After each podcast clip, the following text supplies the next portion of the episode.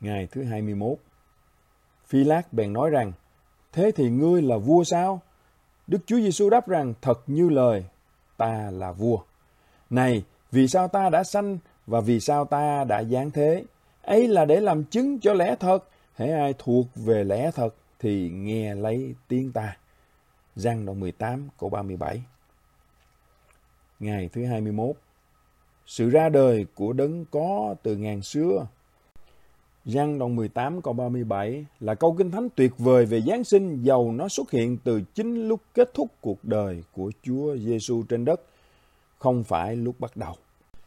Lưu ý rằng Chúa Giêsu nói Ngài không chỉ được sinh ra, nhưng Ngài còn nói ta đã giáng thế. Sự độc đáo của sự giáng sinh của Ngài là Ngài không bắt đầu từ lúc được sinh ra.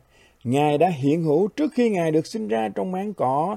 Thân vị, bản tánh, nhân cách của Giêsu người Nazareth đã hiện hữu trước khi con người Giêsu Nazareth được sinh ra. Từ ngữ thần học để mô tả sự nhiễm màu này không phải là creation tạo vật mà là incarnation nhập thể. Thân vị không phải là thân thể, nhưng là thân vị mang tính bản thể của Chúa Giêsu đã hiện hữu trước khi Ngài được sinh ra như một con người. Sự ra đời của Ngài không phải là một sự xuất hiện của một con người mới, nhưng là sự đến trong thế gian của một đấng có từ trước vô cùng.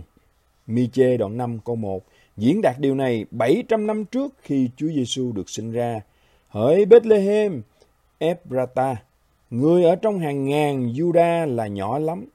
Song từ nơi ngươi sẽ ra cho ta một đấng cai trị trong Israel. Gốc tích của Ngài bởi từ đời xưa, từ trước vô cùng. Sự mầu nhiệm về sự ra đời của Chúa Giêsu không chỉ đơn thuần là Ngài được sinh ra bởi một trinh nữ, Điều kỳ diệu mà Đức Chúa Trời chủ tâm thực hiện là để làm chứng cho một đấng vĩ đại hơn, tức là hài nhi trong đêm Giáng sinh đầu tiên là một đấng đã hiện hữu từ đời xưa, từ trước vô cùng. Và do đó, sự Giáng sinh của Ngài có mục đích trước khi Ngài được sinh ra, Ngài đã suy nghĩ đến việc được sinh ra cùng với cha của Ngài lên một kế hoạch và một phần trong kế hoạch vĩ đại đó được Ngài phán trong những lời cuối cùng – của cuộc đời Ngài trên đất. Này, vì sao ta đã sanh và vì sao ta đã giáng thế? Ấy là để làm chứng cho lẽ thật, hễ ai thuộc về lẽ thật thì nghe lấy tiếng ta. Giăng đoạn 18 câu 37 Ngài là lẽ thật đời đời, Ngài chỉ nói ra lẽ thật. Ngài đã thi hành lẽ thật vĩ đại nhất về tình yêu thương. Và Ngài đang nhóm lại vào trong gia đình đời đời của Ngài tất cả những ai được sinh ra từ lẽ thật. Đây là kế hoạch có từ ngàn xưa.